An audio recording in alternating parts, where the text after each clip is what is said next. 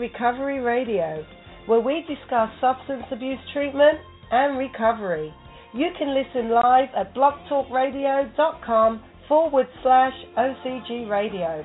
Please note that the views and opinions of our hosts and guests are not necessarily the views of OCG, nor is it meant to replace professional advice or the advice of your physician. And now, here's our show Roach on Recovery with your host, Orville Roach. Welcome, welcome, folks, to Roach on Recovery. This is your host, Orville Roach, uh, going solo today, no co host. We'll talk about that a little bit later. 646 564 9909 is the number. 646 564 9909 is the number if you want to call in and speak to me. If you just want to listen to the show, you can go to our website, our show website, that is blogtalkradio.com forward slash OCG radio. Again, that's blogtalkradio.com forward slash OCG radio. If you don't have the means to do that and you just want to listen via the call in line, by all means do so. Well, let's start our show first with. Uh, a little recap. Uh, last week, not last week, our last show, seems like a long time that we were on live. I'm looking at the calendar, was uh, Tuesday, November 24th, the Thanksgiving week. And uh, we did a show on one of the unwritten philosophies. You can't keep it unless you give it away, which we are now calling as a part of the Elite Eight if some of you remember, uh, some time ago, maybe earlier in the year, we did a show on the core four of the unwritten philosophies, and our co-host was uh, quick enough to come up with a name for the elite eight that we're going to do. So the next time, uh, so we've got five in, three more to do to finish out the elite eight. But we've also had a twist to that so we know the the regular unwritten philosophy was you can't keep it unless you give it away, and then we, well, I added uh, that uh, you better not keep it and you must give it away. And just so in case anyone didn't catch the show, uh, you can't keep it unless you give it away. In a nutshell, is about sharing the knowledge, the knowledge you've gained in treatment, the knowledge you've gained from life experience.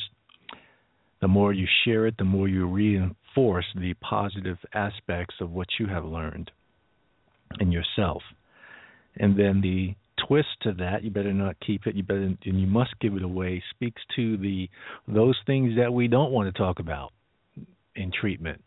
The things we don't want to share that uh, sometimes got to be dragged out of us. We don't want to keep those things, certainly. We want to purge them, we want to share them, we want to uh, put the burden, spread the burden around to others. And so I said, you must give those things away. You don't want to leave.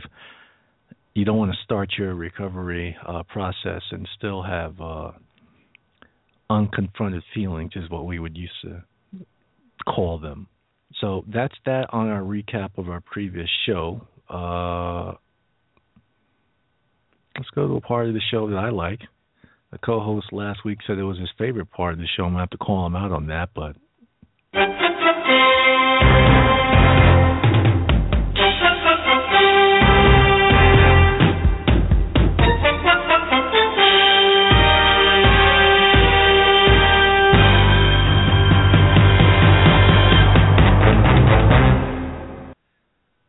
also going to talk a little bit of football. My Giants lost to the New York Jets. Uh, that's one of those games when the two, two New York teams are facing each other that you're just torn. Both of them fighting for the playoffs, both of them fighting for uh, uh, positions within the division, and uh, one of them had to lose. Um, so it's one of those games you watch with one eye, one your hand, one hand over your eye, because either way you're not going to like the, the the result, one way or the other. So the Jets beat the Giants, and which has now forced the Giants to be in a three-way tie in the NFL East. But uh, how about them Cowboys? Yeah! Yes, how about those Dallas Cowboys beating those Washington Redskins last night? So now let's make this has made the division such a crazy division because now anyone can win it, and I doubt anyone with a winning record is going to win that division. So since the co-host is not here to talk about his favorite team, the uh, 49ers, I mean the 49ers, uh, we'll we'll leave that for him when he returns. I'm certainly not going to spend any of my oxygen talking about a uh, San Francisco-based team. Any of them. I don't root for any of the teams, the local teams. It's just against my uh, every fiber of my being. How my own daughters have betrayed me and become fans of the local teams. To this day, I can't figure out. I, I did everything. Thought I did everything right. Thought I did everything I was supposed to do that I should have done as a father to make sure that they root for the teams that they're supposed to root for. But I failed. uh, I want to go back to a show, another show we did um, in early November. We had a guest on, Odell Johnson, who did a show on uh, the topic was mindfulness in recovery, something that he spoke in depth on, uh, and also spoke about his efforts to embed this philosophy of, of how you approach uh, treatment and recovery in the local jails. I want to bring on, uh, in, in, just in this part of in this segment of our show, I want to bring on a friend of the show who I believe is on hold right now, if I recognize her number, um, who's been waiting for a few weeks to speak about her experiences. She wanted to actually speak when uh, we had Odell on, but we didn't. Uh, we, we were confused about something on the studio and didn't recognize that uh, she was uh, waiting to uh, speak on the subject. Anyway, uh, what's intriguing about what you want to speak about is that she's worked with addicts, and she'll clarify this. Um, either who were just out of jail or were and and then came into treatment or, or worked with them in the jail. I'll let her clarify that.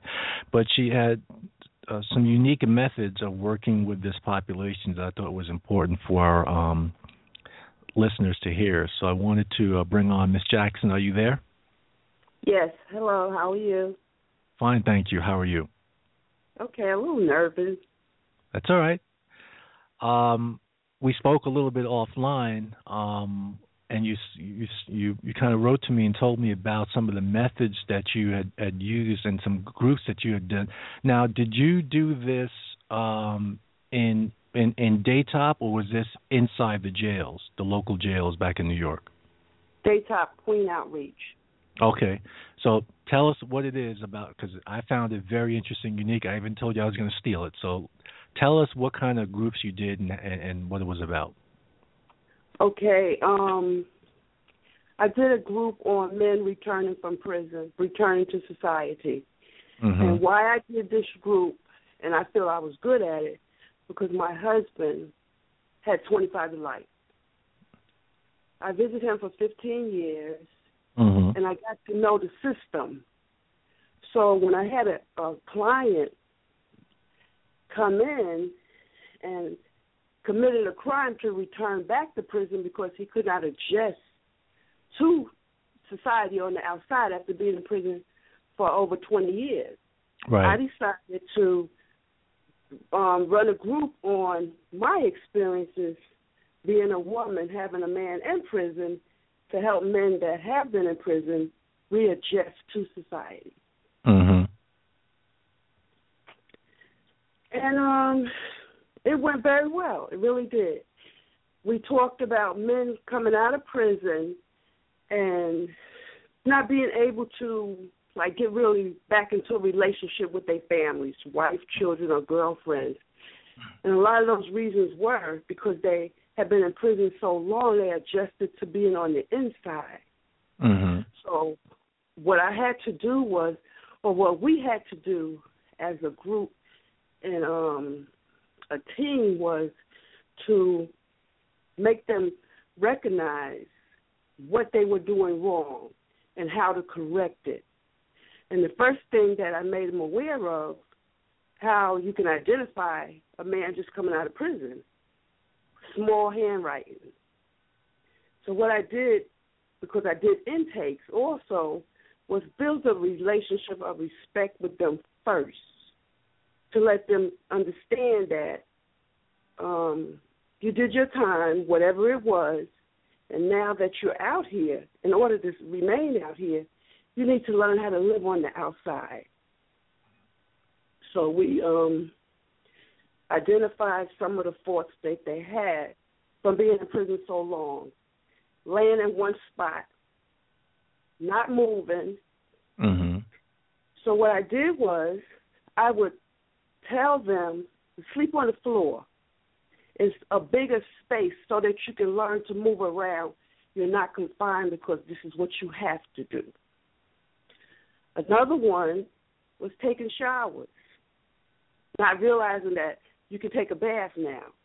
Right. Not realizing that your feet are so ashy because you never really washed them.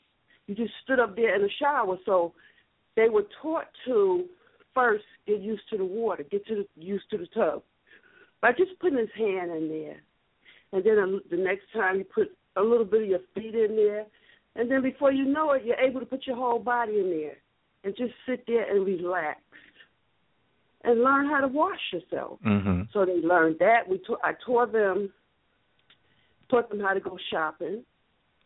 A lot of them would come home and still wear their greens. So I would have to teach them how to hang that up.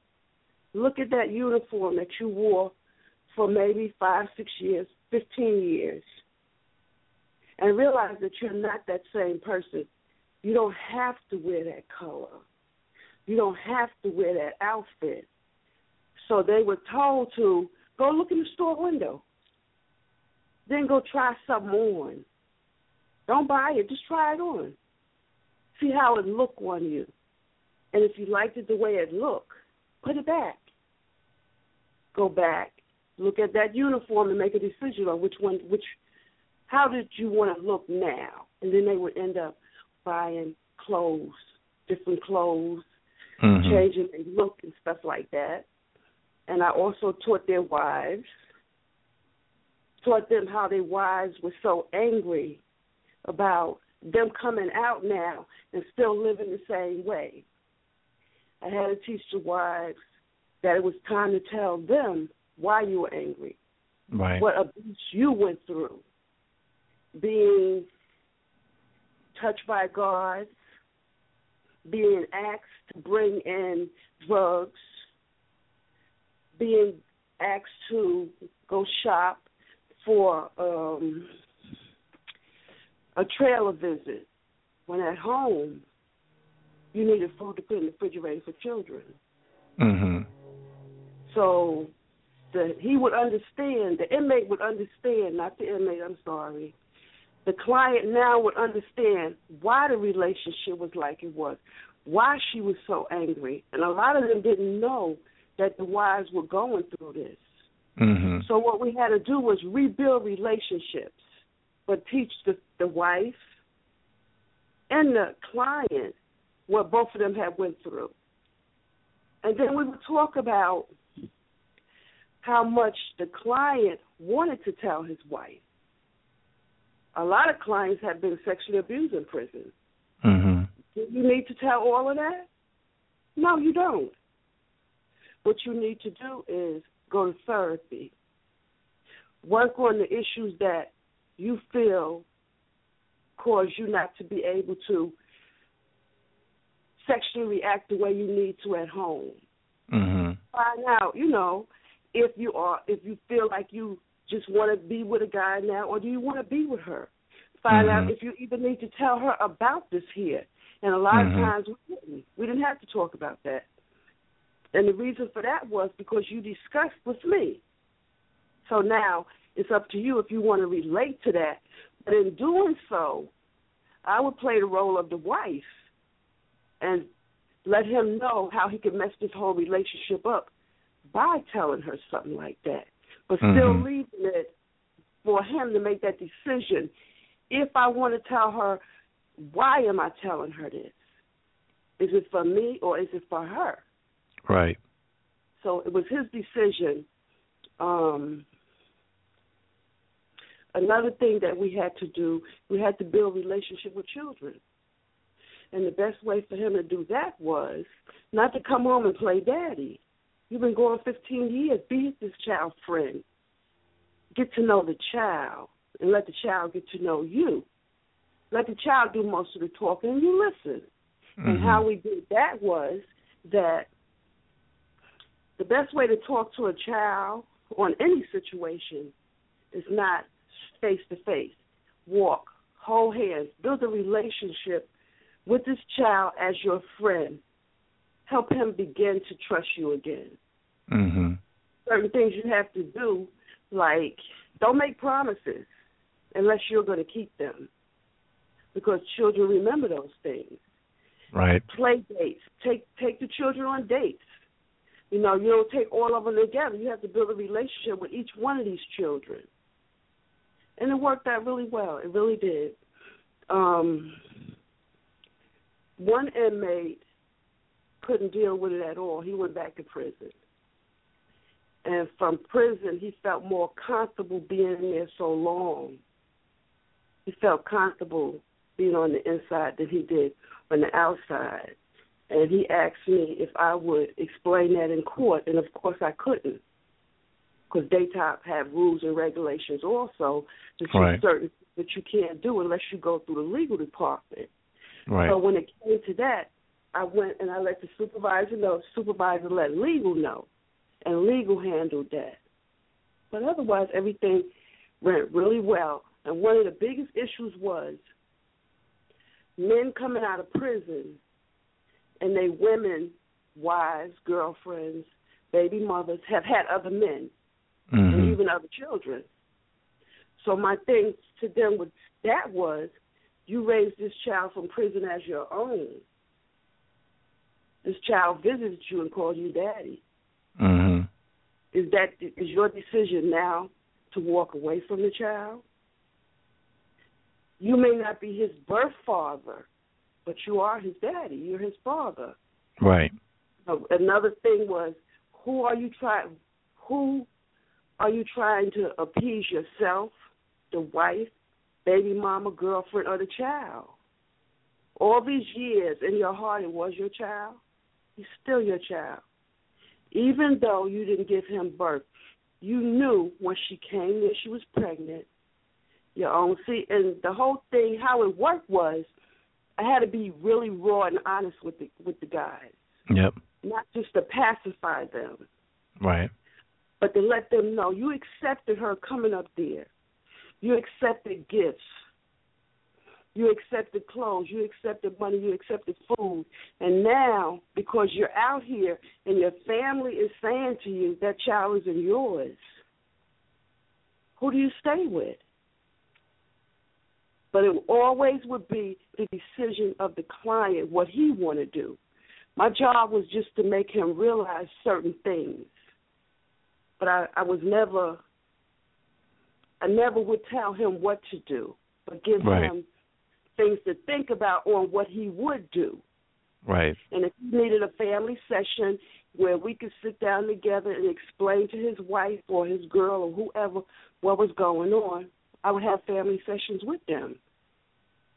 And it, it really worked. You know, I would um recommend having a group like that for all treatment programs. It's hard to just come out of prison and think that this man gonna come out here, get a job, gonna get, take care of you when he's been in jail 20 years. Those diplomas, graduation, college, and all of that stuff don't work out on the outside. Right. So easier for a counselor or a therapy to have this session and explain it to her how it really is than for her to look at him every day and you're not doing nothing. You can't get right. a job. So then it becomes an understanding between the two of them. And he has to be willing. You're a man now. You out here. You're responsible. You want to re-enter society. If you got to work at McDonald's in order to call yourself a father and a husband, then that's where you start at. The whole thing was to encourage, encourage, encourage the client that he is not an inmate. He is somebody that has served his time that's worthy of being out here. Let me ask you two questions. Mm-hmm. I, I haven't I have an idea of the answer to the first one, but I'm going to answer it anyway. W- what connection did you make between the handwriting and that they were inmates? Can you explain that? Yes. Most guys that come out of prison write very small. The reason being is because they're not getting money all the time. They may be borrowing paper. So if I write small, I can write longer. I can write more. And it becomes a habit. Mm-hmm. I'm not saying that you don't have people on the outside write small too. Mm-hmm. But a man coming out of prison writes extra small. Okay.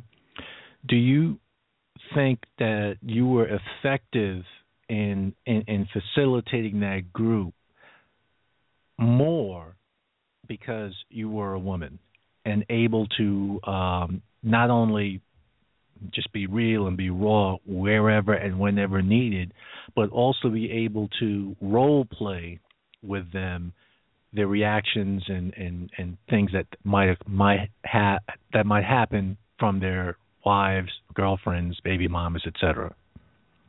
Yes, I do. I think because of having experience with a man being in prison, going on treatment Mhm. visits, standing on that line, um, buying groceries for the inside when I know I needed to buy shoes on the outside. Right. I think that they respected me being able to say, I am you. I've been there. I did that. I know how it feels to go visit a man and ride a bus all night. And when you get there, being stripped of your dignity and self respect. Because the guards are going to search you. They're Mhm. going to even search your baby diaper. Mhm. But you don't want to tell him that because you are so afraid of him going back, getting in trouble. You hold on to all of that. So, yes, being a woman, I think I was a lot effective because I was able to play both roles. Mhm. Um, the woman that went there and also explain to the guy that's on the outside now how he was treated when he went back to his cell or what he would have done if he knew what was going on in the outside. I think Right. yes, because I was a woman, um, it was better to be able to explain to them and help them readjust. But I'm I wasn't one of those like um one of those sexy women or um I was professionally dressed. Mhm. I was serious about what I was doing and Mhm. I treated respect and my thing was to them when I first met him. I'm not gonna lie to you, for you or on you. If Mhm. you don't you can stay in this group and be respectful, you can leave at any time. Right. So it was rules from the beginning. Right. On average, approximately how many men would be in the group? I would say um fifteen. Okay. That's, that's a good and size. they would graduate and get a certificate. It was a six um six week group. Mm-hmm. Or, no, let me see, four, eight, twelve week group. Right. You get a certificate, you graduate, and I would um give them a party where I would um have their wives come in and their children and see that they did graduate and allow them to speak and I would say something about this person. Right. Everybody was able to get a certificate and complete the group. And if their wife wanted to speak, they she could speak or say something also. And um I bought them like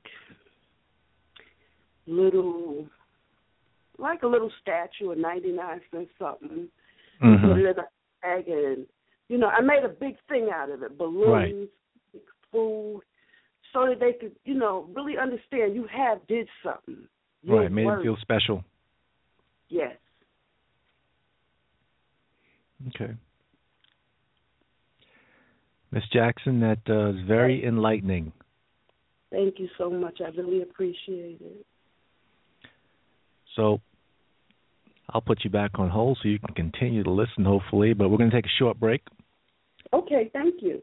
You're very welcome. Thank you for sharing that with us. You too, and I hope your group runs very well. I believe right. a man can do it too. Okay. Thank you. All right. Bye bye. Bye bye.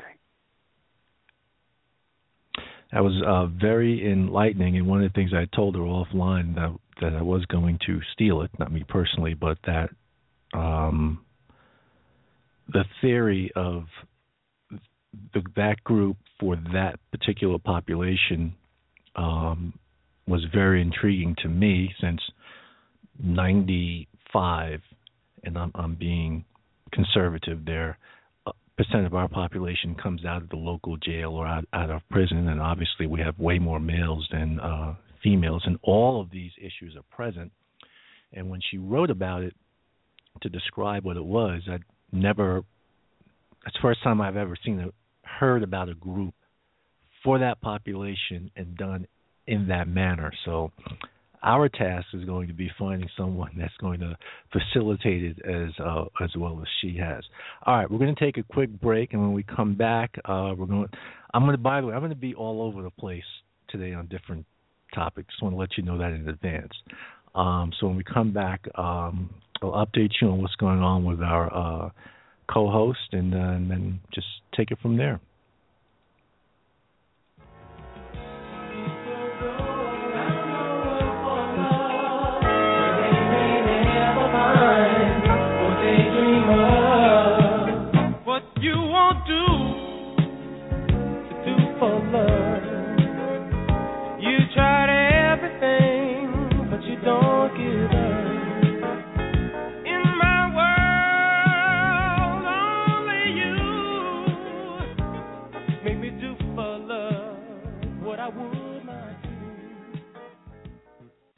You hear that? What you won't do, you do for love. You'll try anything, but you won't give up. That's the attitude you need to have in recovery. You've got to love or learn to love yourself first. You've got to be willing to try anything that will help you succeed. And most importantly, you can never give up. Visit us at ocgworks.org. OCG, where hope grows. What you won't do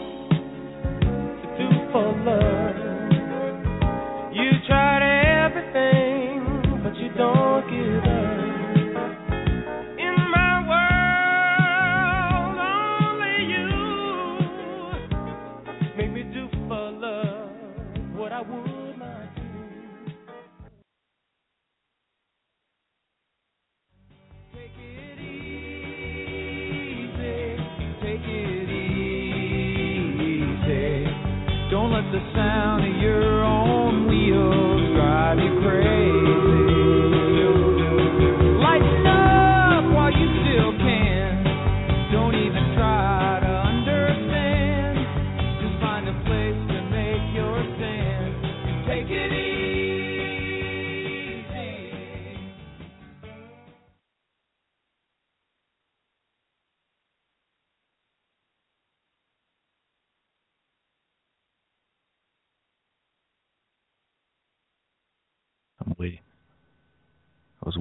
the dial to finish spinning when your when your broad broad uh, broadband connection is looping, and we have a fantastic connection here. It's just top notch.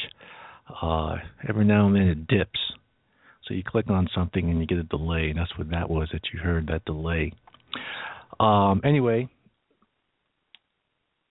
our co-host uh, and his family unfortunately experienced a loss this past weekend. Um, his father unfortunately passed away, uh, I believe, on late Friday or early Saturday morning.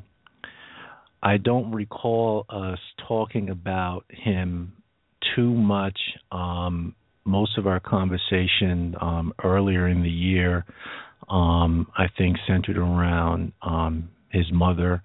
And when I say his mother and father, biologically they're his grandparents, but they raised him from a little tyke, two, three years old, because uh, father wasn't in the picture, and mother um, was an addict, um, still is in that life. Um, so they raised him from age two or uh, and somewhere in that age range, and so that's all he knew as his parents. Um, as you are aware, his mother passed away in June or early July, I believe it was. Um, and the father had been diagnosed, I remember correctly, last year um, with leukemia. And so he'd been dealing with that. Um, and I, I think it's it's okay to say, although the um, he'd been going through treatments, and at a certain point, not too long ago, maybe within the last month or so, um, they stopped the treatments because at a certain point with leukemia, uh, the chemo or radiation treatments no longer are effective, and so they just stopped them.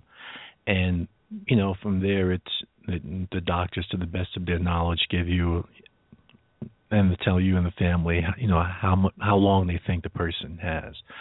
Uh, for those of you who don't know, leukemia is a blood uh, blood disease, and there's various types of leukemia. Um, some are very aggressive, and some are less aggressive, and people can live 10, 15, 20 years with it.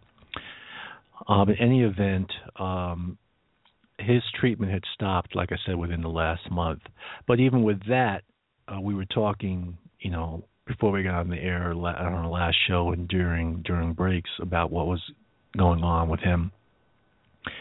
And um you know, there was no indication that he was uh you know n- near the end and, and ready to uh transition um as a matter of fact he had when they made the decision that it was time to stop the treatment and the you know the doctor told him that he had maybe you know six months or so to to live.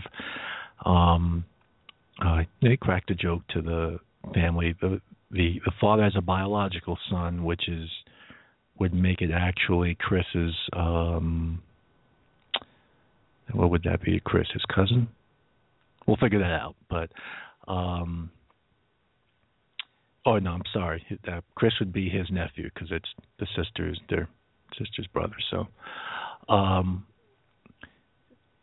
so he went into, if I if I understand correctly, um, there was a hospital visit. I don't know if it was an emergency visit, but there was a hospital visit uh, on either late Thursday or Friday, and um, from that he, you know, out of that he passed away and so it it is you know even though there's an expectation of some time in the future you know near in the future six months or so as they've been told um it's still kind of unexpected because you didn't expect with you know within the two weeks from uh when the doctor told you you have six months to live.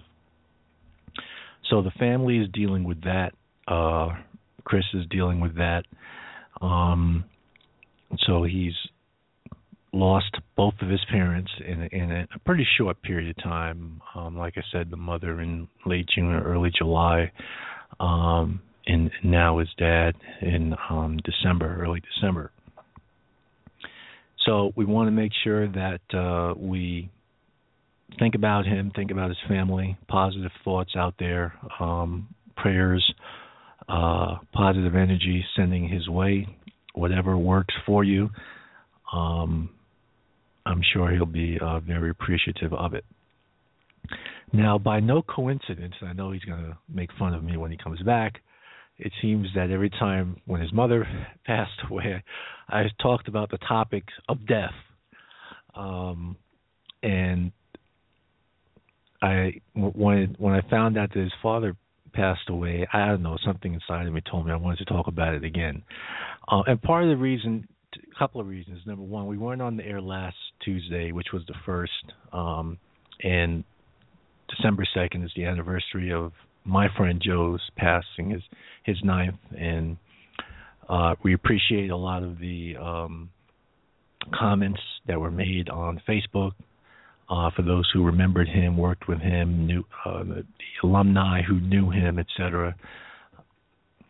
Uh, but so we we missed being able to uh, you know just remember him. So we have now our co-host father passing away.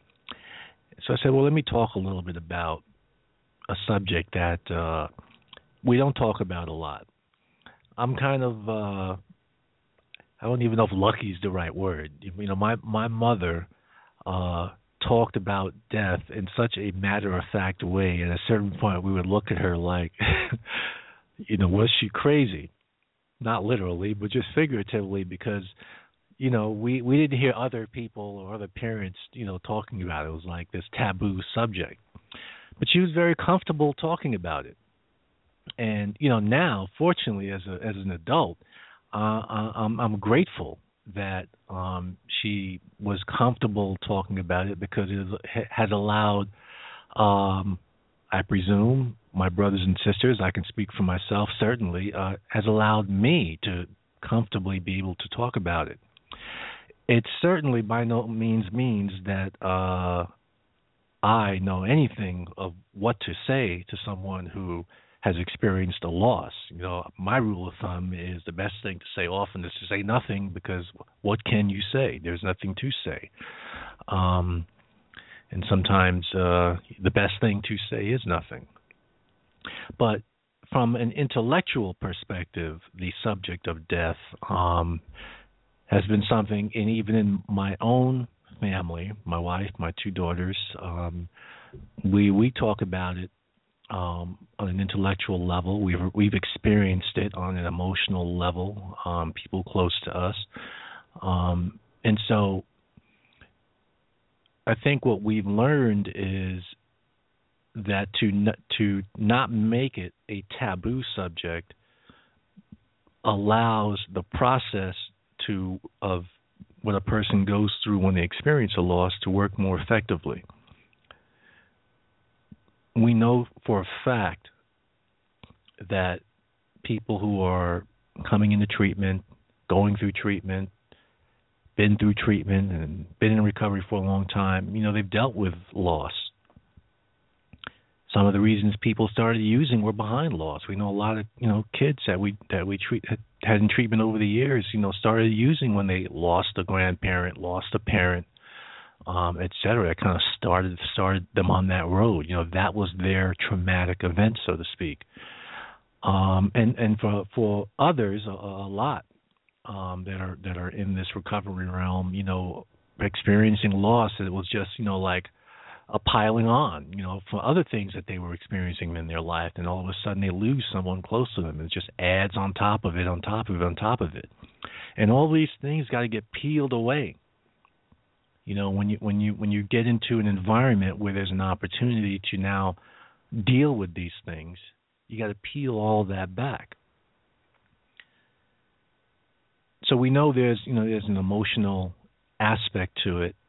Uh, when we did the show the last time, we we talked about the seven stages of grief and how there's no, you know, like correct order no um, no one knows at, at which stage they will enter the grief process. Um, but what what we do know is that you must allow yourself to experience them all. Um, you're going to experience them, so it's uh, as Steve Cunyon, and you guys don't know who he is. You might have heard me mention him before, but uh, he was one of uh, the counselors at Swan Lake who played a role in mentoring us trainees. One of his favorite terms was embrace, embracing it. Whatever the feelings were, whatever the experience was, embracing that experience. Don't run from it. Don't hide from it. Don't run in the closet. Embrace it.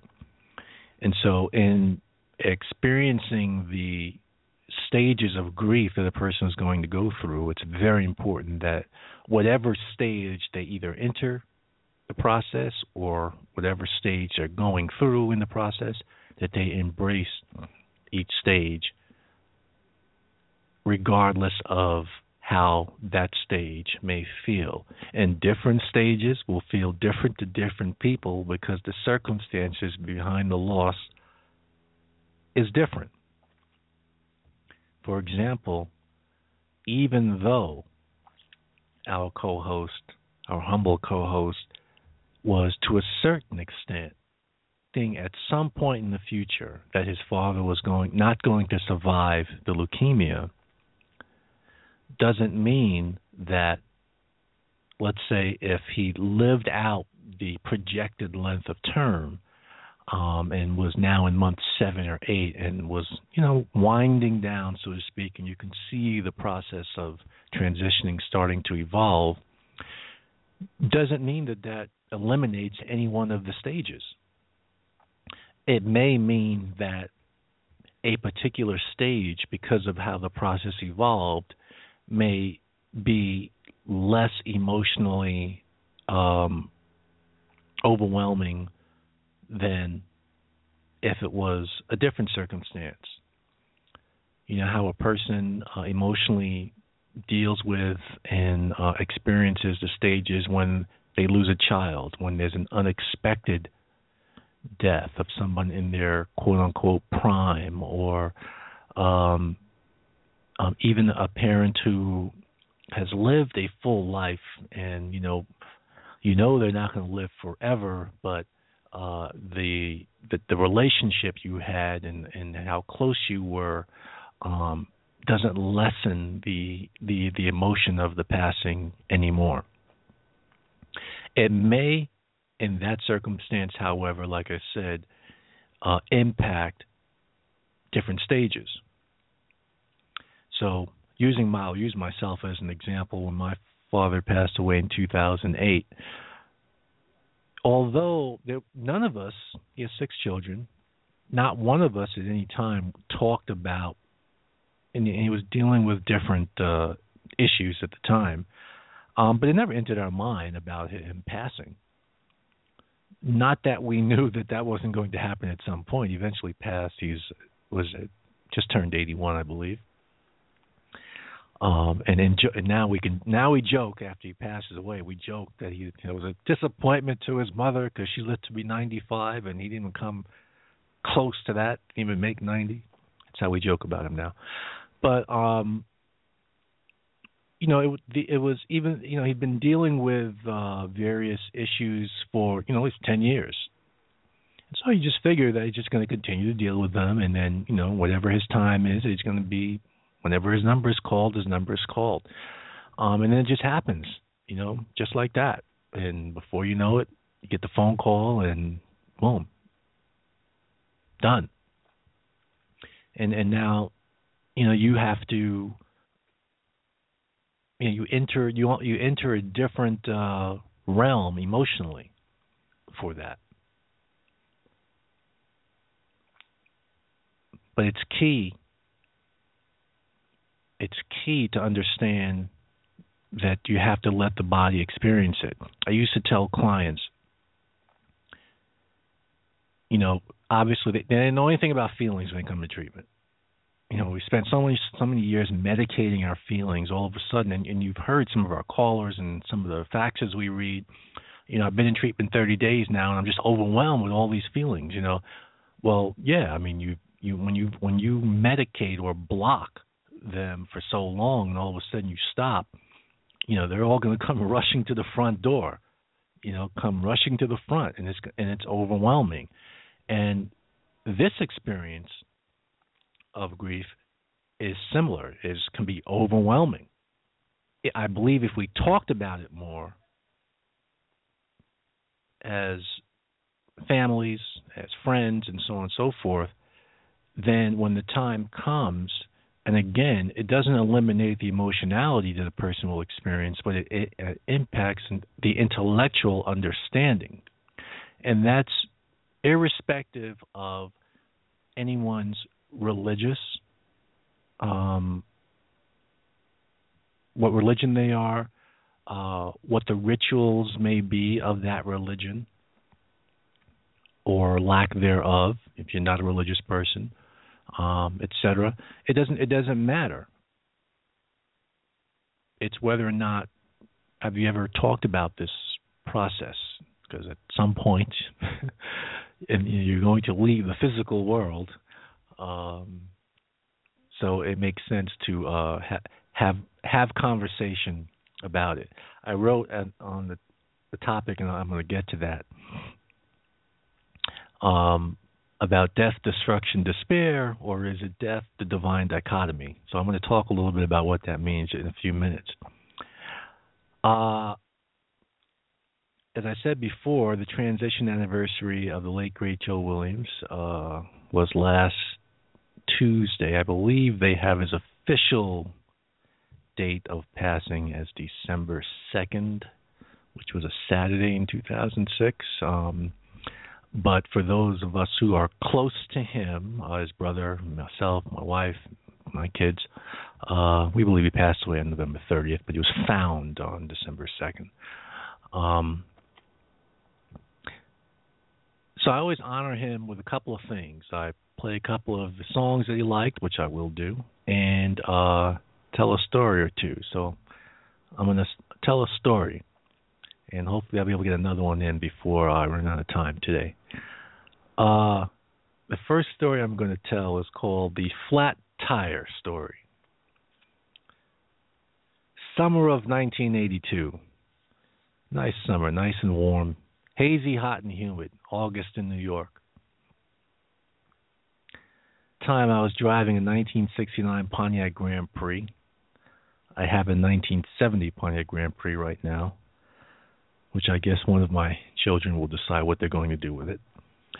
Um, and we're driving down. Uh, we live in Queens, uh, South Jamaica, Queens, and we're driving down Guy Brewer Boulevard, and uh, it sounds like I'm getting a flat tire on my passenger rear, right side, left side, no, right side, right side rear tire. So of course, no big deal. We're both not only are we both mechanically inclined, we're both you know young. Change a flat tire, no problem.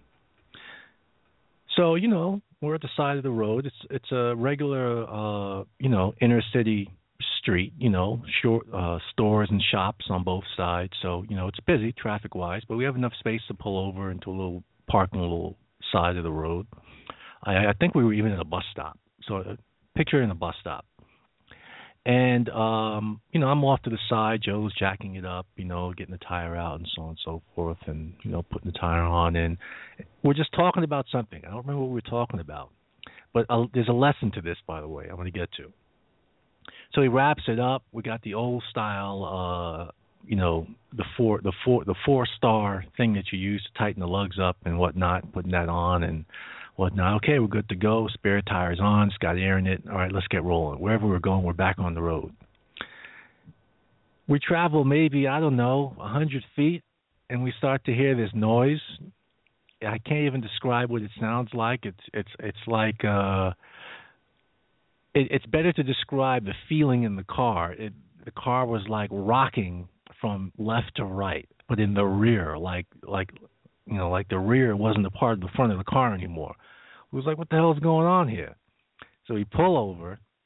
Get, I get out the car, and I look down at the, the tire.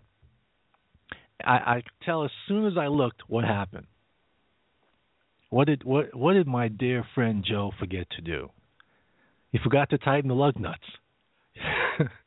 You know when you change a tire, one of the things you do, you put the tire on, you hand put the lug nuts on, you get them all on, get it lined up, you know, get the tire on, put all the five lug nuts on or four if you got a four, four lug nut wheel, and then you go around and tighten them in rotation, you know, to get a, you know, and there's a a method that you do to cross go it so that you get an even tighten of the wheel. Well, he what he, we were distracting. I distracted him through our just talking back and forth, and he just hand tightened the lugs, and that was it. Wiped his hands, put the jack back in the car, put the other tire back in the trunk, and we went about our business. I said, "That is the last time you're ever going to change a tire."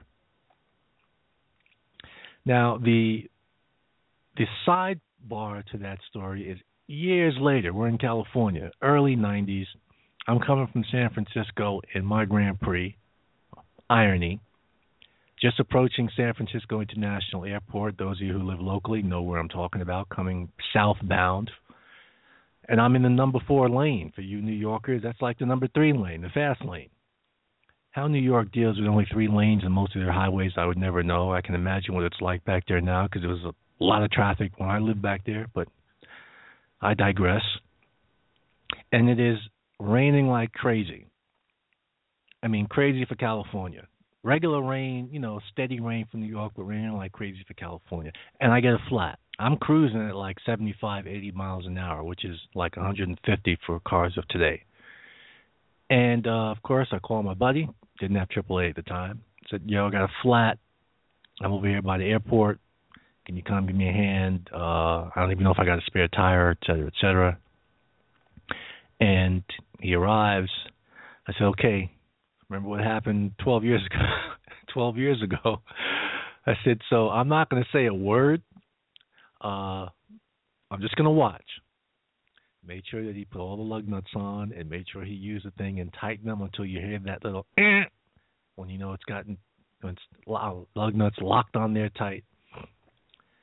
Thank them for coming out in the rain because that's what we did. You know, if we broke down somewhere, it was only and we were we were each other's AAA.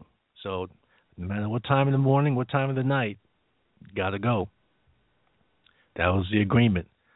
So he came out in the rain and helped me change the tire on the highway.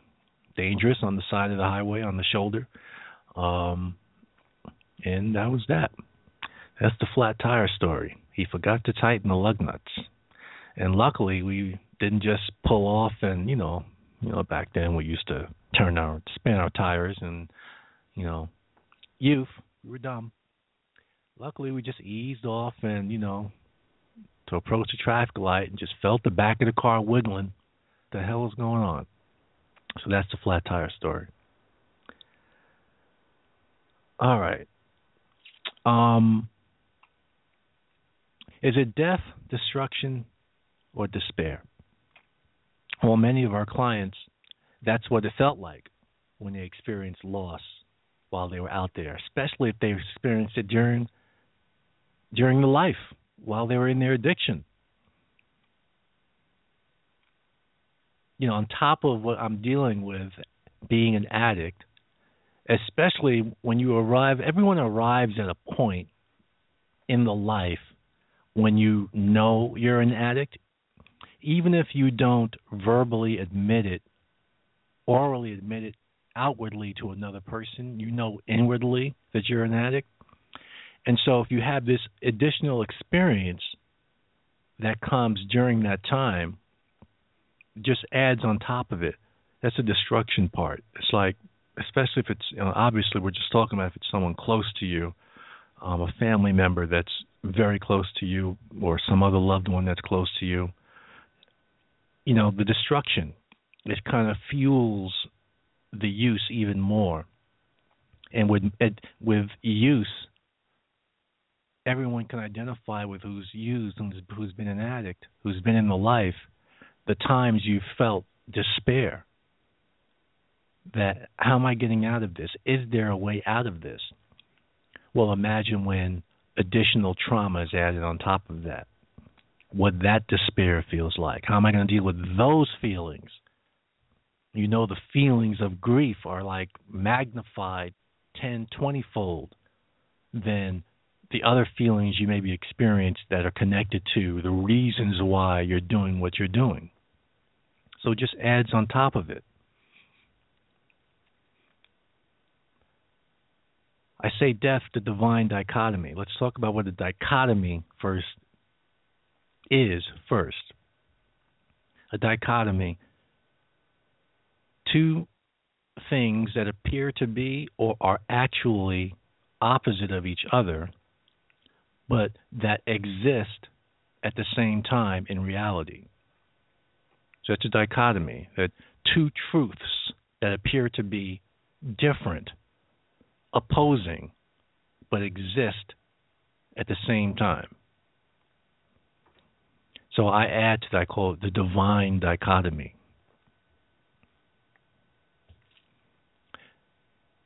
When we get a client who comes in, and at some point in the process, we find out that, you know, loss is a part of the issues that they have to deal with and peel back and uncover and resolve before they leave the treatment process. Not only do we have to somehow get them to talk about that, whether that's through a group process or an individual process, I don't care what process. My only thing is I want them to that that has to be resolved. It has to be resolved. You can't leave without that being resolved. So when I want to talk to someone, and and this is informally, whether we're sitting down at the dining room table, whether we're sitting down to have lunch or breakfast or whatever, okay, wherever we're sitting informally to talk about this, I like to try and flip the script on them a little bit. We already know about the negative feelings that are associated with it. They're all identified in the, the in in the stages. Let me let me name them. Shock and denial, pain and guilt, anger and bargaining, depression, loneliness,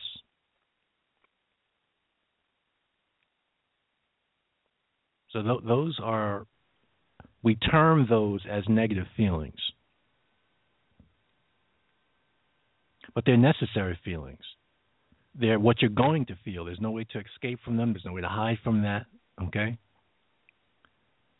So when we get past, when, when, let's let's let's let's pretend that we're we're past a stage of shock and denial. Okay, we've accepted the reality of the loss. Okay, we have felt the pain of the loss, the emotionality of the loss. The circumstances of the loss determine whether or not guilt is going to play a part in it. And with our clients, I would say that that would be the case.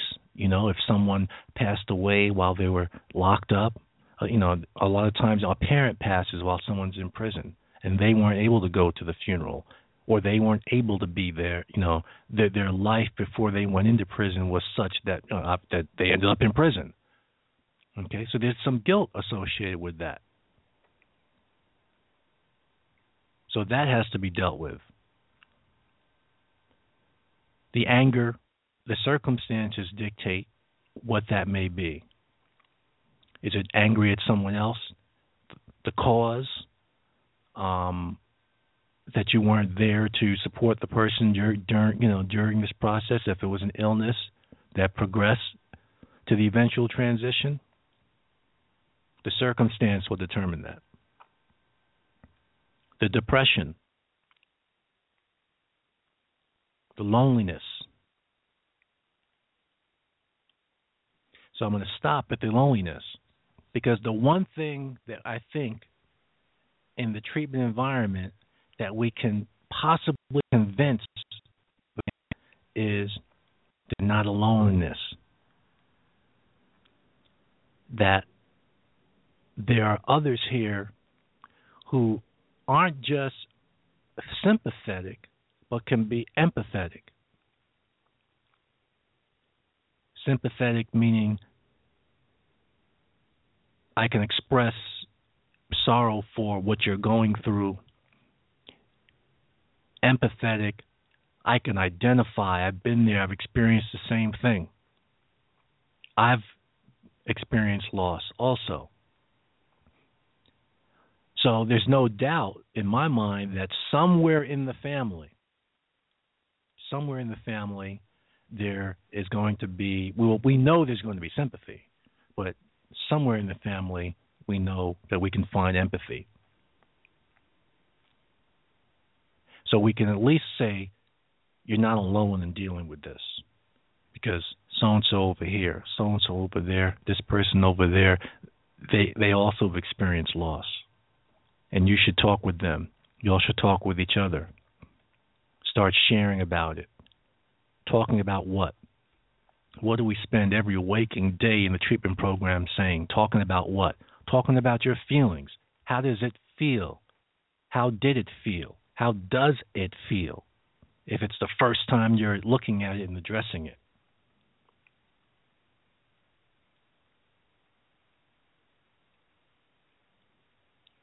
and name and name the feelings. And sometimes in the treatment environment, it's the first time that people are even, uh, you know, dealing with this stuff.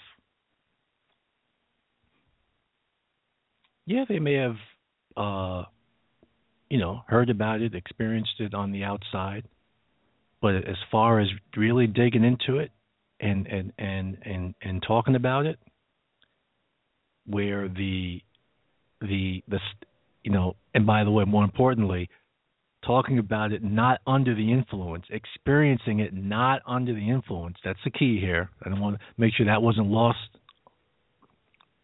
lost in the conversation. It's dealing with this, accepting this, resolving this, talking about this while not being able to medicate your feelings. So the feelings are just out there raw. and we say now now it's time to start talking. It's time to start talking, and if and once they start talking, there's going to be some feeling, and you just feel whatever it is that you feel, and you continue to talk, you continue to feel. Our job is to just identify where you're at in this process so that we can know the best way to help you. Are you stuck at shock and denial? Are you still dealing with the pain and the guilt? Are you still are you still angry and in that bargaining mode? Are you in a state of depression and feeling loneliness due to the loss? And the only way we find that out is by the person talking. You can get a sense and a feel for where they're at. you know, I said earlier that you know different religions have different ways of uh, of not only talking about death, but even how they deal with it um, in the religious context, and then in the rituals that they do.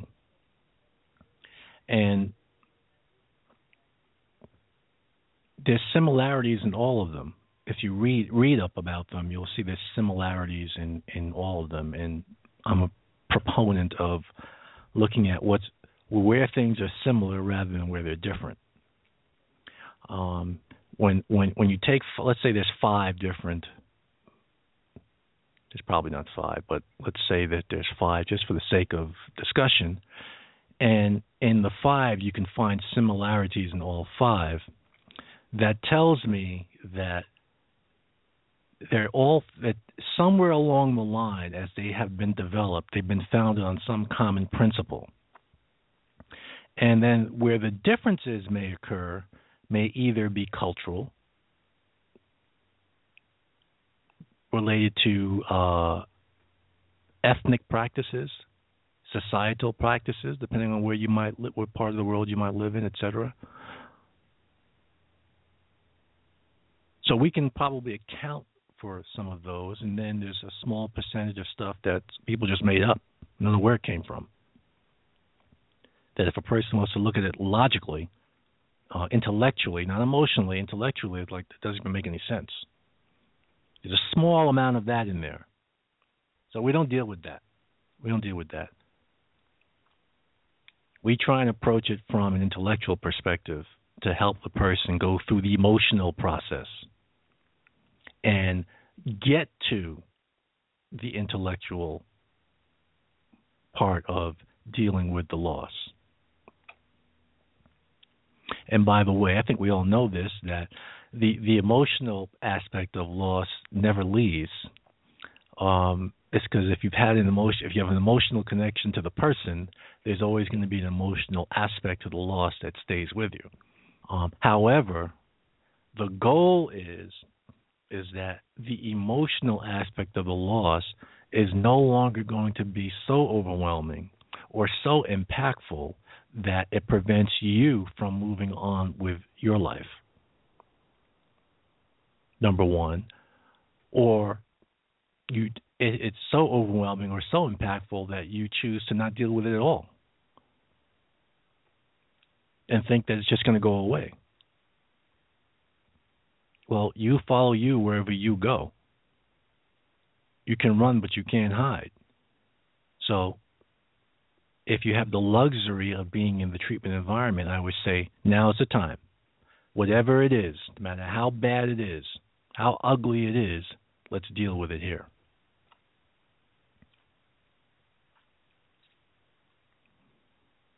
I called it the topic delving into the shallows of a subject often avoided but certainly often experienced. We all experience it.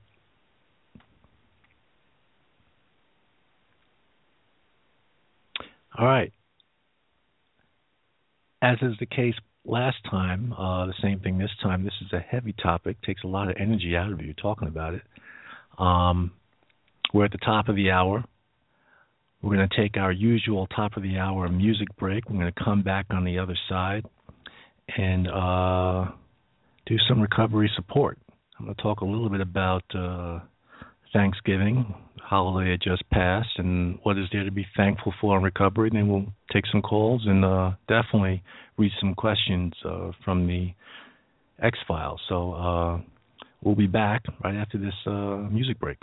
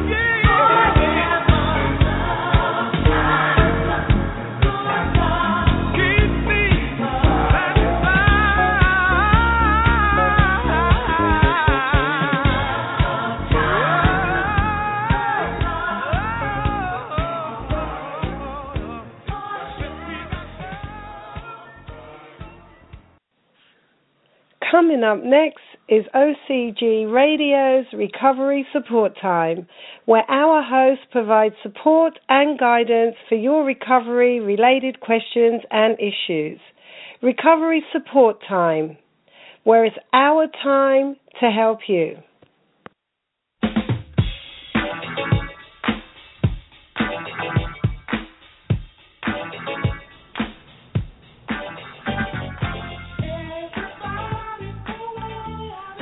Okay, welcome back to Roach on Recovery. Uh, so before we hit recovery support time, I want to clean up a couple of things. I never told you what the divine dichotomy was. I said death and divine dichotomy, so I'm going to read it to you and then explain it very quickly. This is what I wrote to Mr. our humble co-host after I found out about the passing of his father. Linda and I are happy to hear that your father has successfully transitioned to reunite with his earthly partner, your Nana. We offer our deepest condolences, sympathy, and empathy to you, your wife, and the family left behind to grieve the loss. We hope even while in the midst of your grief, you remember to celebrate the life of your father. What's the dichotomy? You're happy and you're also sad. We're happy that his father didn't suffer. We're happy that he went on his terms. We're sad that our humble co host, his wife, his family, have to grieve the loss because that's an experience that they have to go through. Again, close behind the loss of his mother. And that's what I mean about the divine dichotomy, how it could be, on one hand, the ability to see the beauty in the life and death cycle, and on the other hand, the people who are left behind, that they have to now deal with their loved one moving on. That's the definition of the divine dichotomy on this subject. There's no better time for Thanksgiving than in treatment. I tell you, in Daytop, it was wonderful. And in OCG, we tried to duplicate and make it the same. So for all the alumni and clients that are out there, uh, no longer in the residential programs, but in the outpatient programs who listen to the show, we hope you guys experienced Thanksgiving back at the facilities because we invite everyone to come back. Um,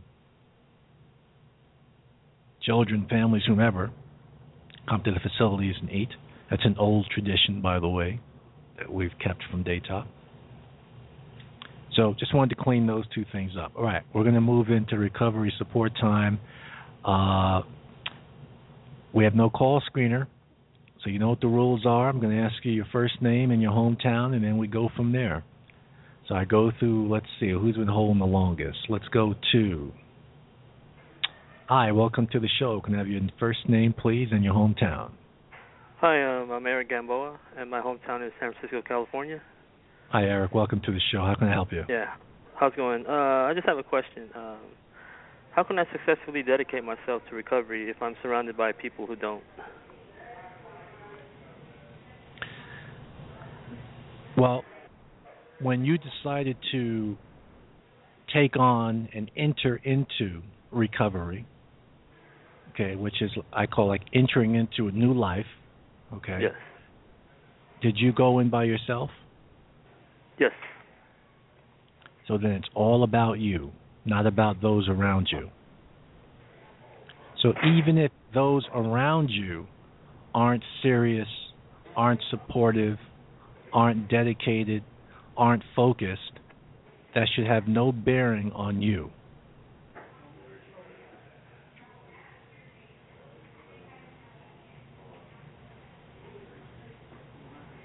Follow me? Yes, okay. I got it. Doesn't mean it'll make it easy. That's true. But it'll certainly give you some trials and tribulations that you'll have to overcome, and you'll be the better for it when you come out on the other side. Okay. Okay? All right, cool. Thank you. All right. Thank you. Bye bye. Thank you. Bye bye. Mm-hmm. Okay, who's next up here?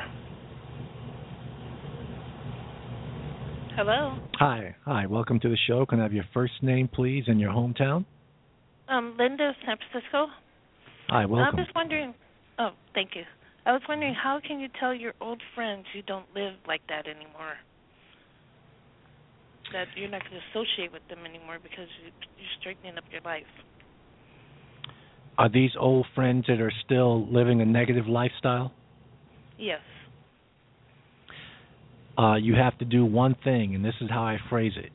You have to woman up. You have to woman up. okay.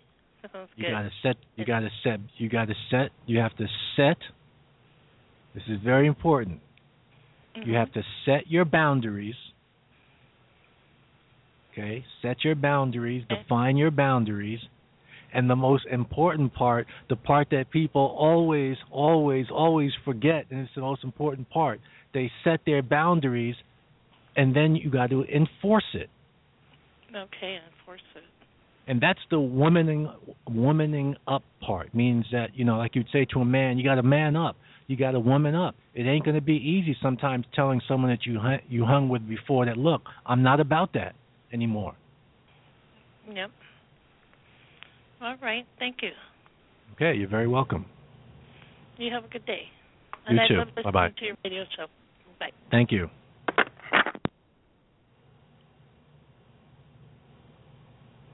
we teach all the time about setting boundaries. And you know you set boundaries for different reasons different circumstances. But that's the easy part. Define you know setting them you know verbalizing what they are defining them. But don't think for one second that that noise in the background by the way is the air conditioner in case you're wondering. Don't think for one second that those boundaries are not going to be tested oh, they're going to be put to the test, and your ability and your commitment to enforcing them are going to be severely tested, especially by the old friends who are still living the life. And that's why, again, I'm a big fan of role playing that. If you know that's what you're going back to, if you know you're going to be confronted with that, let's role play it. I'll be I'll be the you know the the old friend and you'll be who you are and let's let's play it out. Let's see how it's I want to see what your response is going to be when I approach you. How you're going to you know it's okay to have to practice what you're going to say, how you're going to respond. Because I always say, don't disrespect anybody.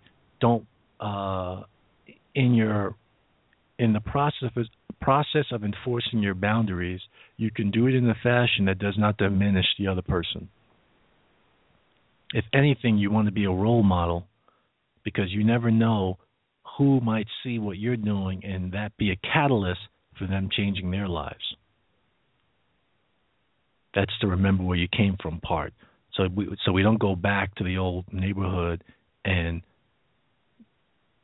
act or be better than and have that attitude. No, you were once there. If anything, you try and pull somebody else up who might show a willingness to, you know, where you've been, what you've been doing. You know, I went straight my life out. I'm on a different path. Well, tell me about that. Where'd you go? You know, I'm I'm out here doing this thing, and I'm I'm trying to look for a way out. Well, let me tell you what I did. Maybe you can, you know, do the same thing. Never know how that opportunity is going to come for you to give it away to help somebody else, just like you were helped. But there are going to be the others that are going to try to, you know, bring you back down to where they currently still are, and you got to be able to stand up and enforce that boundary. Okay, let's go to Hi, may I have your first name, please, and your hometown? Ricardo, and my hometown is San Mateo. Hi, Ricardo. Welcome to the show. How can I help you? Hi. Um, I was wondering, um, how how can I find a sponsor? Do you do you go to um any of the twelve step groups? Um, yes, I I go to. I've been to a few. Uh, usually, not all the time, just saying usually that's where you would find a sponsor. Have you not found anyone to your liking yet? Um, I haven't really tried to ask anybody. Um, I don't know how I would approach them. Like, okay, I don't know what I'm I would sur- have. I'm surprised because they're usually very pushy, especially if they find out you're new. Okay, so um, I would it depends where you're at in terms of your need. You know what I'm saying? So, if are you ready for a sponsor? Um, I'm not sure about that either. Like, what um, what are like? Okay. Then the answer the answer is no. You're not ready, and that's okay. That's okay. There's there's no right or wrong answer to the question. I just want the answer, what your truth is, and your truth is you're not ready. So what I would just I would suggest to you continue to go, continue to go, and at some point you will know when you know when you're ready to, you know, have a sponsor. And a sponsor is just going to help you, guide you, and support you. And like I tell everybody, sometimes you might go and you you know there's no one there that you believe is going to fill that need for you. It doesn't have to be someone in the 12 step group. It could be someone outside the group. Okay. So All right. keep your options open, okay? Okay, thank you. All right, you're very welcome. All right, bye. Bye bye. Okay, let's go to. Hi, can I have your first name, please, and your hometown? Uh, hi, I'm I'm Dan from uh, Gilroy. Hi, Dan. Welcome to the show. All right, thank you. Um, so I had a question. I um, I've been thinking about going into a residential treatment program, and I was just wondering, how do I know how long I should stay and when it's time to go? Well, you you should not. If you're thinking about going to get help, you shouldn't go in there with your own treatment plan. You shouldn't Okay. go in with any preconceived notion of how much quote unquote time you may need. That that answer is usually determined by, you know, how long have you been out there using? Is it just been a year? Has it been Oh. five years, ten years, fifteen years? How many years? Fifteen, good 15, 15? 20 years. Okay. So my rule of thumb usually is when someone's been using, you know, for a long extended period of time, I always say, look, if you've been using that long, then I think you deserve, you are worth to at least give 12 months of your life to getting back on a positive lifestyle track. Definitely. Now, how how that manifests itself in terms of how long you might be in a residential program, how long you might be in an outpatient program, nobody knows in advance. But at least you could say, I, I can dedicate one year of my life to try and get my life back in. Okay. You're well, worth it. Thank you very much. You're very welcome. Have a good day. You too. Bye bye.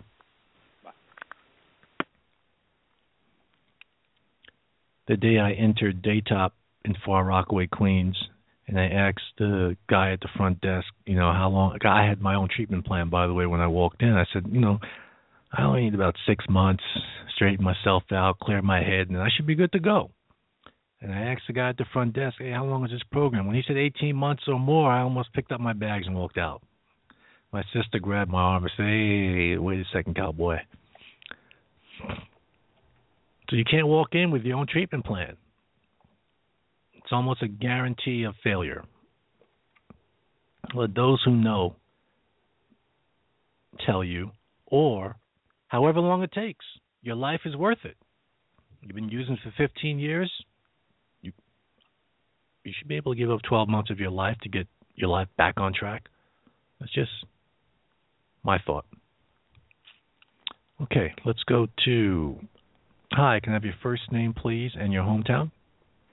Hello, my name is Alex. I'm from San Jose. Hi, Alex. Welcome to the show. Hello. How can I help you? Um, I have a question. Is it worse to have more of a bad behavior sober, or have a not so bad of behavior while, rather than being high? Is it worth to have bad behavior sober rather than so, high? Sober rather than high. Yes. Well, well, both are bad, but if you're sober and you have bad behavior, that tells us something more about you.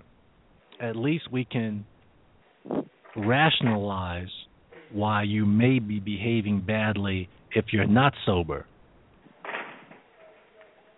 Yeah. Follow me?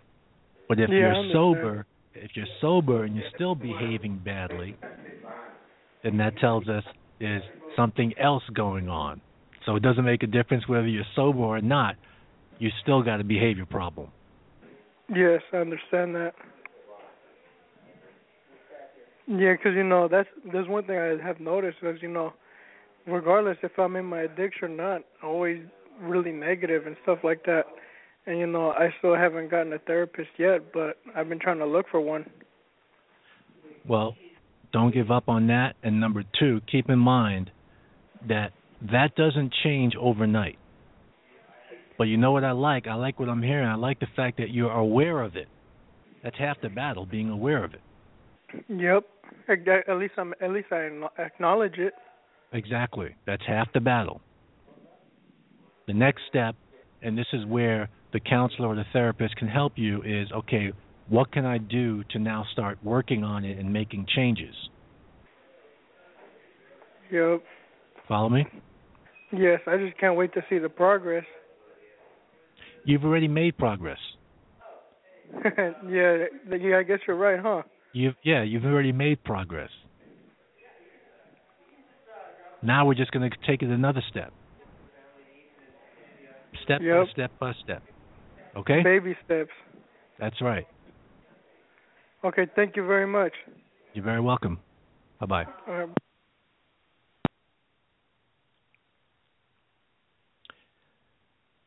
Oftentimes, people need others on the exterior to tell them when they have made change, made progress, because sometimes we can't see it. We're so used to, you know, bad and ugly, negative thinking that we just can't see it. Someone else has to point it out for us. So one of the things I'm consistently always reminding the staff team is, you know, as well as telling the family to, you know, point out to the younger members when you see progress and change and so on and so forth, you know, we as a staff also have to do the same thing because they're not seeing it within themselves.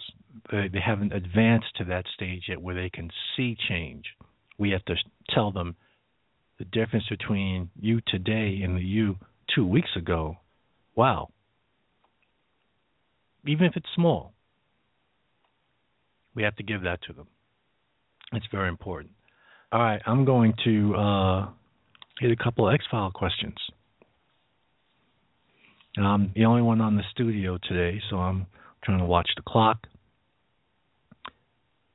deal with the phone lines. It's a lot of stuff.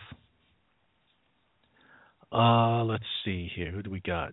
Beatrice, and I cannot read the city, so I apologize. But do you think moving away from where I lived in my addiction is essential to my recovery?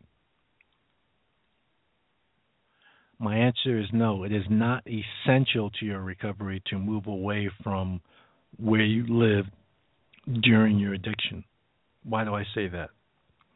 Well, the reality is that most people aren't able to do that most people, you know, if they're fortunate enough to be able to get into treatment, they go into treatment, they complete treatment, and they go back to where they lived until, you know, if opportunity presents itself for them to move somewhere else for whatever reason they do.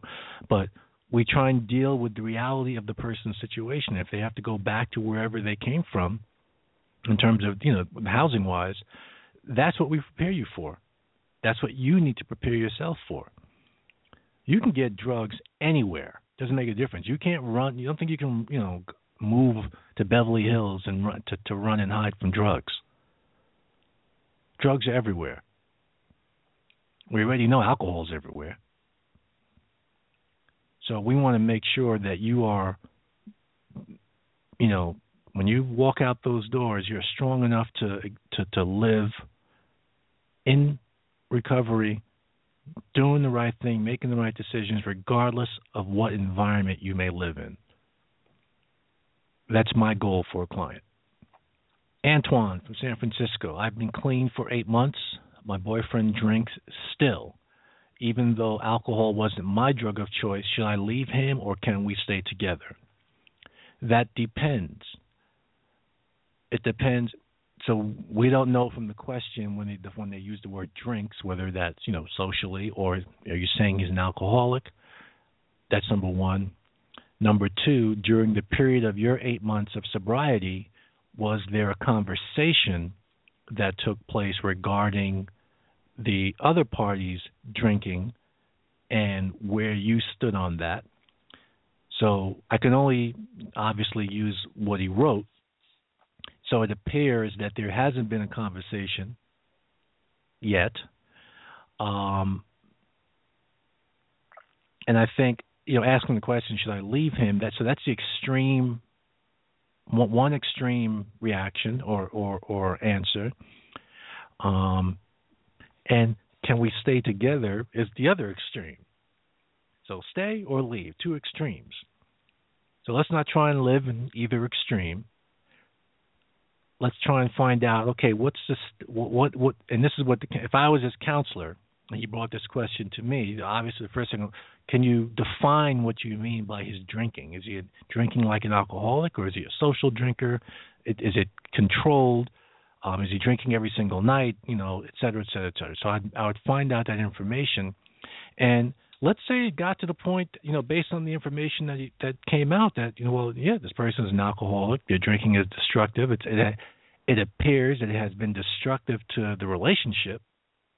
So uh, that means we're now in a position where you have to draw a line in the sand, and this is very hard for people because you're basically telling another person, another human being, okay, that you care about, that you may be in love with, or, or whatever the case may be, that look, it's either going to be you and I in this relationship,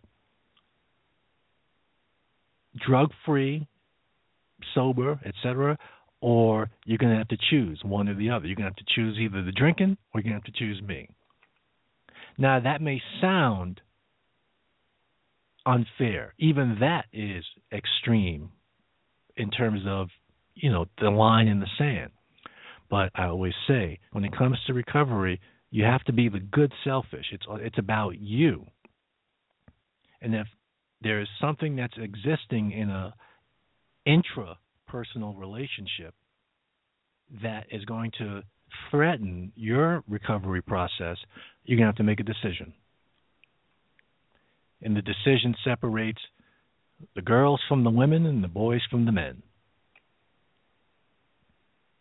And it gets back to back to that boundaries thing again. Because if you're saying if you if you make a statement that you know what I'm setting a boundary definition, I don't want alcohol, drugs around me. Period. Okay, you just defined your boundary. Are you going to now be willing to enforce it, especially when it comes to an interpersonal relationship? Take some guts. And that's usually where people kind of wilter. So we'll see.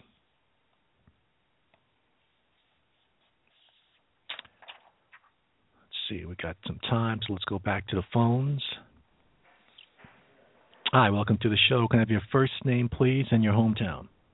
Hi, my name is Sadiq from Oakland. Hey, Steve. Welcome.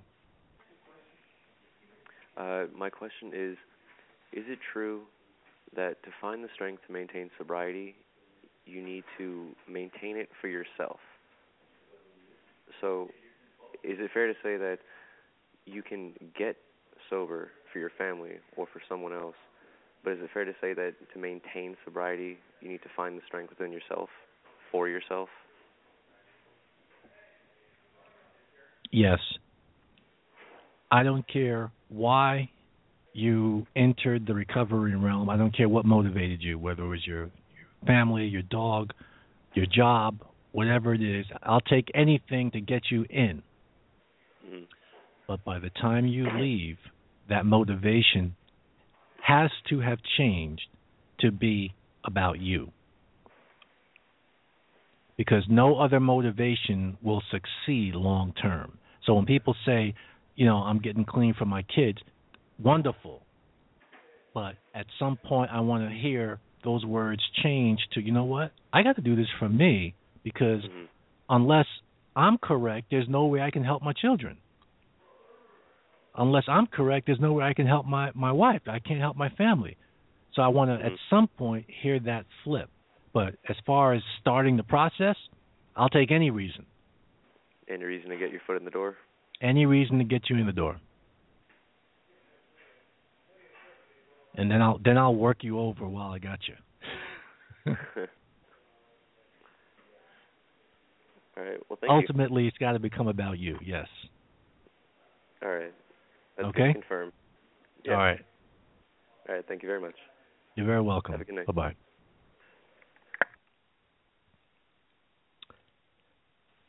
Hi, welcome to the show. Can I have your first name, please, and your hometown? My name is Joaquin Vigil from South City, and I have a question about just getting into a relationship and not knowing if um having thoughts of um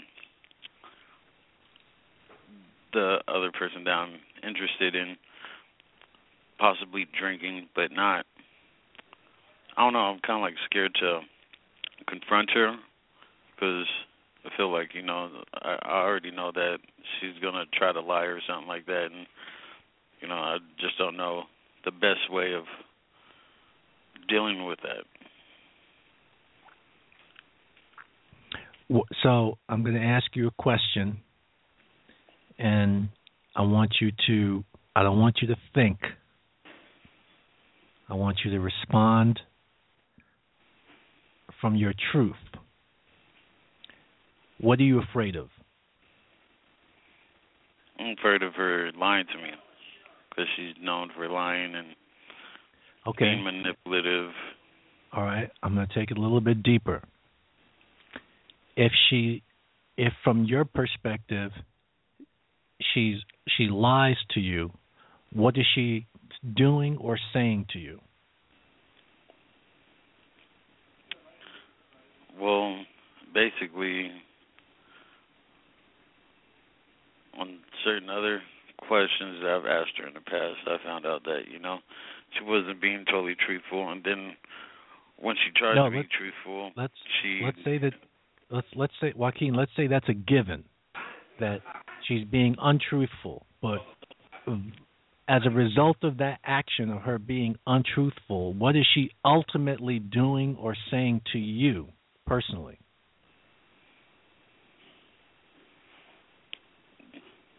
Well, because that's the whole thing. That, like, I totally love her, and that I haven't been able to come up to ask her about that because I've heard it in her voice, but then, you know, even though I know what that she, what if, it sounds what like if she's drunk, though. What, right, so what if she says, what if she says to you, yeah, I've been drinking and I'm drunk right now. Okay, so what are you gonna do? Then I'm gonna talk about that. You know, I want I want her to open up about it. You know, I want her to be truthful and honest, and then start from there and letting her know that I'm not that type of person where I'm going to hang out with somebody else that's going to be drinking. And if she You says, know. so what? Well, I'm I'm going to continue drinking, you know. So what you going to do? Well, no, because then she's going to try to lie and not just. No, no, no. The only Let's thing is she- that she's going to want to not want to drink around me or whatever, but still drink when I'm not around. But but and you're aware of that. So what are you going to do? Like, what do you mean? I was waiting for you to say that. I was just trying to get you to you saying, "What do you mean by that?" So took a roundabout way, just waiting for you to say that. One of the most difficult things for men, especially men, to fathom, to even realize, and you and I can be can talk about this for half an hour, and I can keep on questioning you for half an hour until, and you might get it, but we don't have a half an hour, so I'm going to get right to it All right. when if if from your perspective you you you're you're saying that my boundary is I don't want drugs, alcohol, negative stuff, the lifestyle around me. I don't want that anymore. And That's lies. boundary. Excuse me? And lies and manipulation. Right. You don't want you don't want none of that. No games, no nothing. You don't want none of that anymore. No. But that's what you're but that's what you're getting. Well, and when I keep on asking you or when I kept on asking you, so since that's what she's given you, what do you think she's actually saying to you? Well, what for men, it's very difficult for them to when I when I ask that question come up with the answer. You know what the answer is? That she's pretty much telling me that she's a liar and a manipulator. No, no, she's not telling you that. You already know that. Okay? What she's telling you is what she's telling you is I'm rejecting you.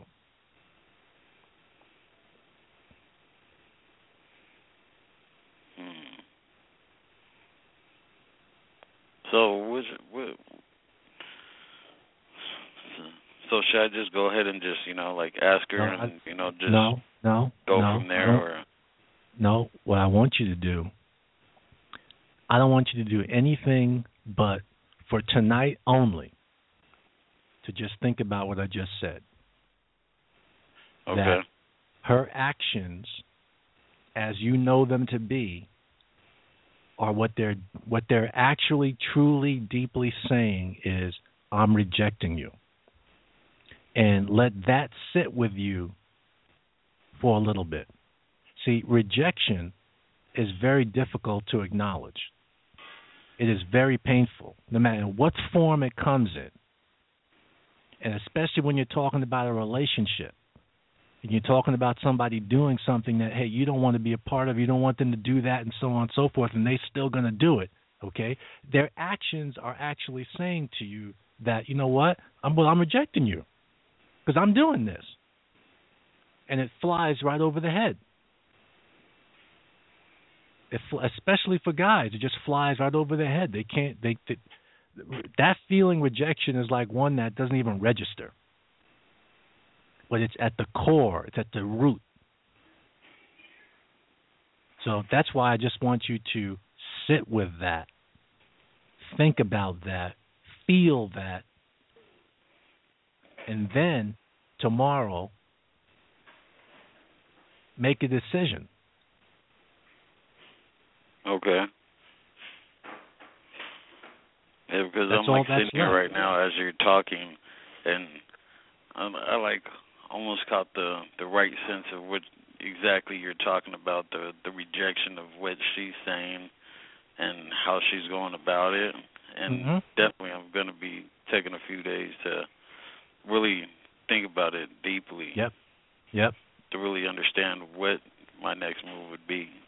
Yep. and I'll definitely be giving you a call next week and um, talking about how that worked out. I'd be very interested in hearing about it. All right. All well, thank you, thank you for your time, and um, I'm gonna definitely, definitely be doing a lot of thinking about this. All right. You know, this is like a, a lady that I truly love. You know what I mean? Uh, And that's that's why it's painful to even consider the rejection. That's why it goes Yeah. over the head. Those fe- the feelings you have for her are very strong, and those feelings actually prevent you from even considering the fact that she's rejecting you. So exactly.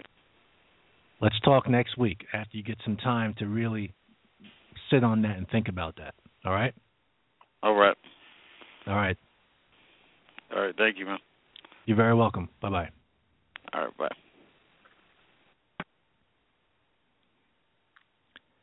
Rejection is deep when it comes in on those type of levels.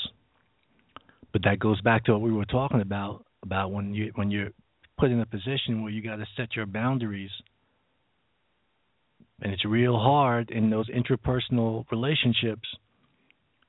And you're talking about lives, and you're talking about your recovery, and you got you're talking about you got to be selfish for you to protect yourself and what you're trying to do and the other person they don't want no part of that. They're living in a different lifestyle right now. What are you going to do? Can accept it and just roll with it? Some do, and sometimes the result isn't, you know, what they planned. Doesn't work out positively. We say, don't go in it with eyes wide shut, go in it with eyes wide open. And we, what we mean by that is not only intellectually, but understanding emotionally what's going on, so that when you make a decision, no one can say, "Well, I, I didn't, I didn't know." No, you know exactly how you feel, what's being done, how that's creating these those other feelings in you. What what the action the other person is doing is what what they're really saying by their actions. So it's not that she's lying, not telling the truth. No, she's rejecting you. That's what she's doing. And that's that's hard to stomach for a lot of guys. Very hard to stomach. Okay, that's all the time we have for today, folks. I want to thank all of our listeners, callers, and those who continue to fax or email in their recovery support time questions. Keep them coming. We'll eventually get to them. I got a stack an inch and a half. They can only got to what two today. And those who continue to support our show in general, we really appreciate your participation and support. We will be back next Tuesday, God willing. So until then, I want you to remember to keep our co-host and his family in your uh, thoughts and prayers, and we will uh, let another one of Joe's favorites take us on out of here. So uh, have a good week, everybody. Mm-hmm.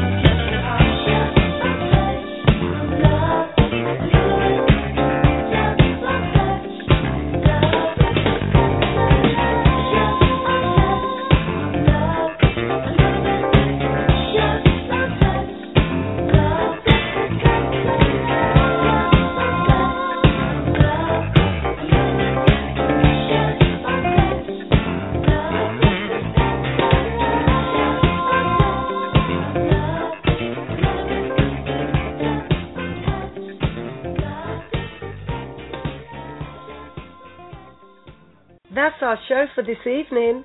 Thank you for listening. Be sure to listen to our next broadcast Tuesday at 4 p.m. Pacific Standard Time on blogtalkradio.com forward slash OCG Radio. Like us, friend us, and follow us on Facebook at facebook.com forward slash OCGWorkCA and on Twitter at OCGWorkCA. You can listen to podcasts of all our shows on iTunes under Roach on Recovery or on our Blog Talk Radio homepage. This has been a presentation of OCG Recovery Radio.